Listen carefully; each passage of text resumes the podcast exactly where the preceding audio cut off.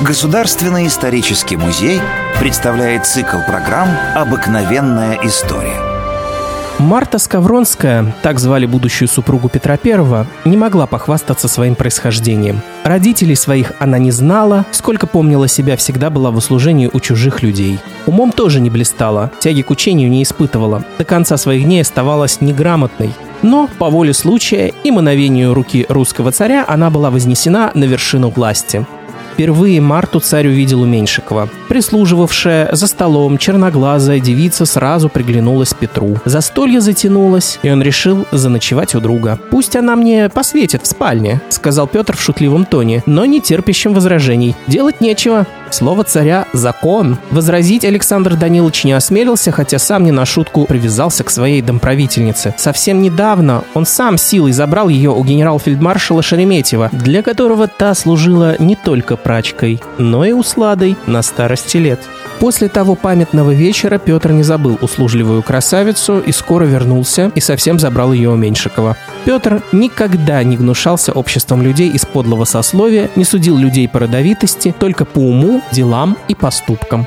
Встреча с царем для Марты стала судьбоносной. Она оказалась при дворе, где ее нарекли Екатериной. Сначала она стала очередной митрессой и боевой подругой царя, потом матерью его незаконнорожденных детей. Придворным она не понравилась. Была мала ростом, толстая черна. Вся ее внешность не производила выгодного впечатления. Стоило на нее взглянуть, чтобы тотчас заметить, что она была низкого происхождения. Но скоро она стала всем необходима потому что только Екатерина могла справляться со страшными припадками царя, при первых признаках которых все в страхе разбегались. Звук голоса Екатерины сразу успокаивал Петра. Очевидец вспоминал. Она сажала его и брала, лаская за голову, которую слегка почесывала. Это производило на него магическое действие. Он засыпал в несколько минут. Проспав пару часов у нее на груди, он просыпался совершенно свежим и бодрым. Петр этим дорожил и с каждым днем все больше привязывался к своей Екатеринушке. Постепенно она стала для него всем возлюбленной, помощницей, служанкой. Петру нравилось ее участие в его веселых кутежах, где много пили и где она наравне со всеми легко справлялась с Ивашкой Хмельницким. Так Петр именовал крепкие напитки.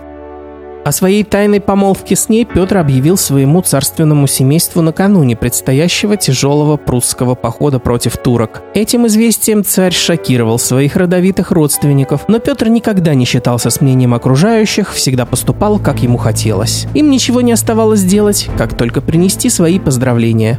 Прудский поход оказался драматичным. Петр попал в окружение. Всегда решительный царь растерялся. Неожиданно спасла положение его обозная жена. Екатерина подкупила визиря, отдав ему все свои драгоценности в обмен на освобождение русской армии. Петр высоко оценил поступок своей жены. В такое опасное время не яко жена, но яко мужская персона, видимо, всеми была. По возвращении в Петербург в феврале 1712 года они сыграли скромную свадьбу. Во время церемонии их малолетние незаконнородные новорожденные дочери Анна и Елизавета, обойдя с родителями вокруг аналоя, стали привенчанными, то есть законными царскими детьми. В мае 1724 года Петр торжественно короновал Екатерину в Успенском соборе Московского Кремля. Современник отметил, он заставил всех своих подданных присягнуть ей в верности, как своей государыне и неограниченной властительнице. После смерти Петра она взошла на престол под именем императрицы Екатерины I и стала первой женщиной-правительницей в истории России, открыв череду женских правлений в XVIII веке. Приходите в исторический музей, и вы узнаете о героях наших программ гораздо больше интересных и удивительных фактов.